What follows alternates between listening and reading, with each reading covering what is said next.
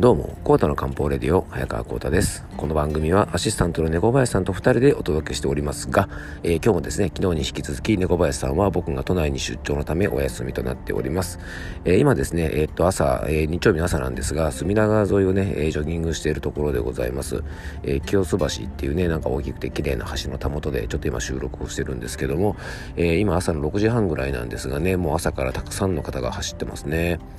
まあ、日曜日ってこともあってね、あのー、朝からジョギングを楽しんでる方も多いと思うんですが、やっぱり人口が多いんで走ってる人も多いですね。あの、僕の地元だとですね、朝ジョギングしてる人ももちろんいるんですが、あの、こんなにたくさんの人は走ってないですね。はい。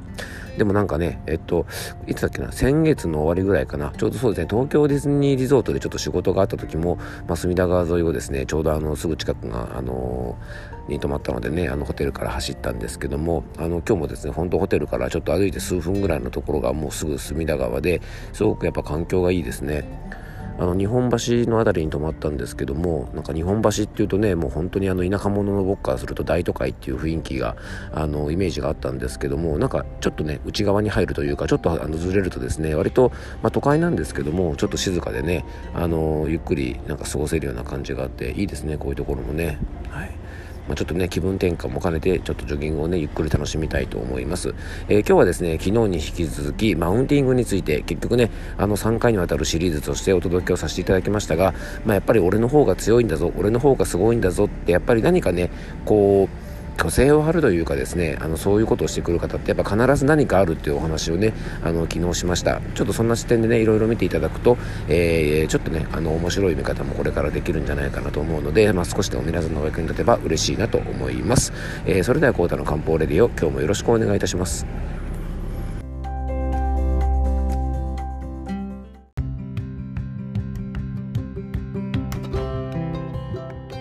はい。ということでね、今回の本題に入っていきたいと思います。えー、前回、前々回とですね、2回にわたり、何かとですね、自分の方がすごいんだぞとですね、マウントを取ってくるマウンテンゴリラさんの対処法についてね、お届けをしております。えー、今回はですね、番組に、えー、当ててですね、リスナーの方からいただいたご質問に、まあ、お答えする、えー、内容をですね、まあ、3回にわたってお届けしているんですが、結構ですね、このマウントを取ってくる人っていうのはね、深掘りしてみると、なかなか面白いテーマだったとね、あの、僕自身もすごく勉強になりました。あの、ぜひですね、前回、前々回をまだ、えー、聞いてない方は、あの、先にそちらの方をお聞きいただくとね、あの、今日の内容がより楽しめて、えー、いただけるかなと思います。えー、ちなみにね、改めてちょっといただいた質問だけちょっとご紹介すると、えー、僕がですね、ツイッターで、えー、ツイートしたマウントを取ってくるマウンテンゴリラについてね、触れたツイートがあってですね、えー、その方の、えー、お勤めのね、会社で何かとマウントを取ってくる人がいて、毎日嫌な思いをしてると。で、私は別別にいいんですが、会社の同僚がマウントを取られているところを見ると、なんかかわいそうでとっても嫌な気分になります。えー、ツイッターでは気にするのはやめましょうというアドバイスでしたが、できればもうちょっと詳しい対策をお聞きしたいですということでね、あのー、前回はですね、いや初回はですね、マウントを取ってくるとは、えー、人とはですね、そもそもどんな内容なのかについてね、ちょっとお話をしました。マウントを取るってことはこんなことだよなんてお話をして、前回はですね、マウントを取ってくる理由、どうしてそういう人がですね、他人のマウントを取ろうとするののかっていうね、まあ、そんな理由についてちょっと深掘りしました。で、最終回の今回は、マウントを取ってくる人の対処法についてね、お届けを、え、していきたいと思います。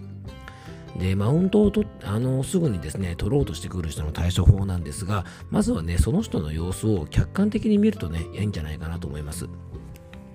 こうなんかね、マウントを取ろう取ろうってね、する人の感じって、よく見てるとですね、なんとなくよく分かってくるんですよね。でね、あの、それが分かるとですね、なんかそのマウントを取ろうとしてる姿がですね、ちょっと面白く見えてきたりとかね、あの、ギャグっぽく見えてきたりすると思うんですよね。あの、まあ、僕も周りにそういう方がね、やっぱ若干いらっしゃるので、たまにそういう姿を見てるとですね、ああ、なんかマウント取ろうとしてて面白いな、みたいな感じでね、ちょっとそういう感じに僕受け取るようにしてるんですよね。でね、なんか、うわ、出た、マウンティングみたいな感じでね、あの、まともに受け止めるんじゃなくて、ちょっとこうね、ギャグとして受け止めてもね、あの、心がとっても楽になるし、マウントを取る姿もね、なんか滑稽でね、面白く見ることもできるんじゃないかなと思うんですよね。でそしてね、えー、前回ちょっとお伝えしたように、やっぱマウントを取る方って何かしら理由があるんでね、まあ、この人も何かこうやってね、マウントを取りたがるようなコンプレックスとかね、なんか経験があるんだろうなって感じることで、ちょっとその人に対してもね、優しく接することができると思うんです。で、みんなが楽しんでるところでね、マウントを取るために結構余計なことを言われるっていうのはね、確かに嫌なもんなんですよね。で自分だけがねいい気分になるために周りをねすごく嫌な思いにさせる権利などマウンテンゴリラにはないんですがね、まあ、マウンテンゴリラさんは周りから結構ねこういう人って面倒くさがられるので自然とね結構仲間からはうんと結構ねあまりあのこう話しかけられなくなったりとかね呼ばれなくなったりしてそのうち結構いなくなっちゃうんですよね。なのでね本当の仲良しグループってマウンテンゴリラさんっていませんよね。なのでね、対処法としては、マウンテンゴリラさん、マウントを取ってくる方をちょっと気の毒な人と思ってね、接することなんかはあの結構いいんじゃないかなと思うんですね。で、間違ってもですね、俺の方がもっとすごいんだとですね、そこでマウント合戦をしないようにね、あのしてほしいなと思います。あの実際のね、総合格闘技のようにですね、マウントポジションの取り合いをするとですね、肉体的な痛みはね、もちろん実際のマウントの取り合いではないですが、まあ、精神的にはですね、ちょっと痛い思いとかね、辛い思いをするかもしれませんので、まあ、こういう方とね、同じ土俵に上がらないことが結構大事なんじゃないかなと思います。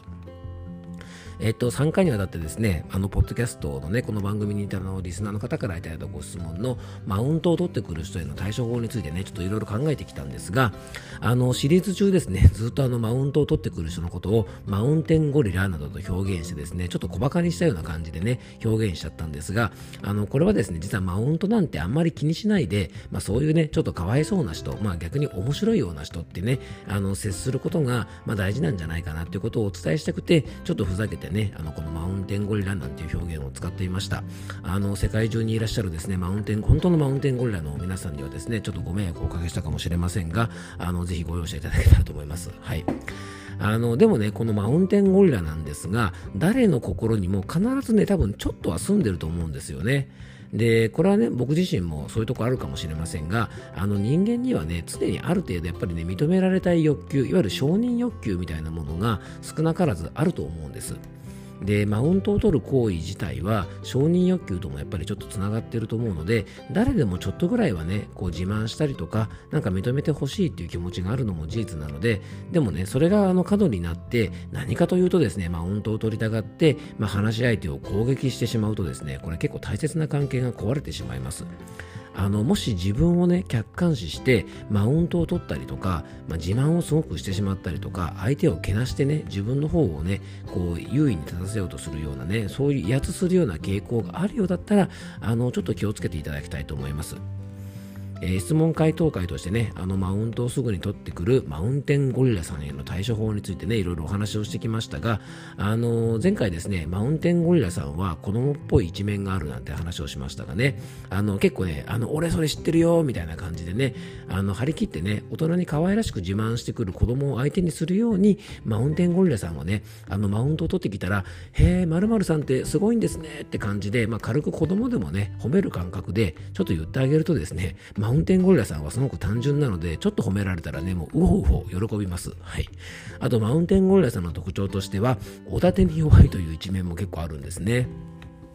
さらに、〇〇さんってすごいですよね、なんてね、必要以上にあの言わ言うとですね、〇〇さんってすごいですよね、なんて言うと、必要以上にですね、謙遜したりとか、あと人前で挨拶なんかするときはですね、あの、私ごときが分不相応で諸先輩方で多々いらっしゃる前で誠に恐縮ではございますが、うんぬんかんぬんとですね、ほんとね、地中深く潜る勢いで、必要以上にね、そういう時に限ってね、へりくだって挨拶とかをするので、非常に話が長くなるんですね。なので結構ちょっとこの人めんどくさいな、なんなんて思われるところもあるので、まあ、めちゃめちゃでもね、こういう人はね、あの、へりくだりながらも内心では、俺が挨拶には一番ふさわしいでしょう、ぐらいな感じでね、あの、すごくね、自信満々に思ってるので、まあ、そんな姿もね、見方次第では結構笑えると思うんですよね。なので、マウントを取り始めたら、心の中で、よ、待ってましたなんて感じでね、格言をかけて、ね、ギャグとして捉えてもいいんじゃないかなと思います。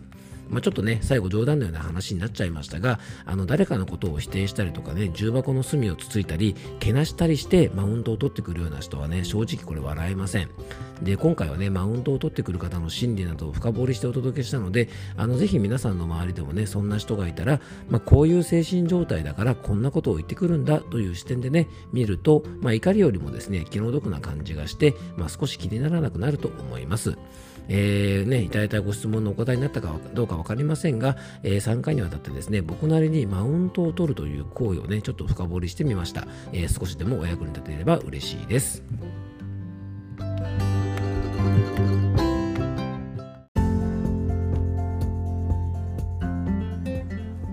はい、今日もクロージングのお時間です。えー、3回にわたってですね、えー、マウントを取ってくる方への対処法というテーマでね、いろいろお話をさせていただきました。えー、ご質問をいただいたですね、え、ー、と、マウントレーニアさん、あの、いかがだったでしょうか？あの、少しでもね、あの、会社でマウントを取ってくるっていう人をね、さらっとこう、かわせるようなね、あの、対処法に、役立てば嬉しいかなというふうに思っております。まあ、あんまりね、周りの人で余計なストレスをこうね、受けるっていうのもちょっともったいないんでね、えー、マウントを取ってくる人はね、すっとこう、マウントポジションから逃げれるようにね、え対処法をちょっと準備しておくと、えー、ストレスも少なくて済むのかなと思うので、えー、ちょっとでもお役に立てば嬉しいかなと思います。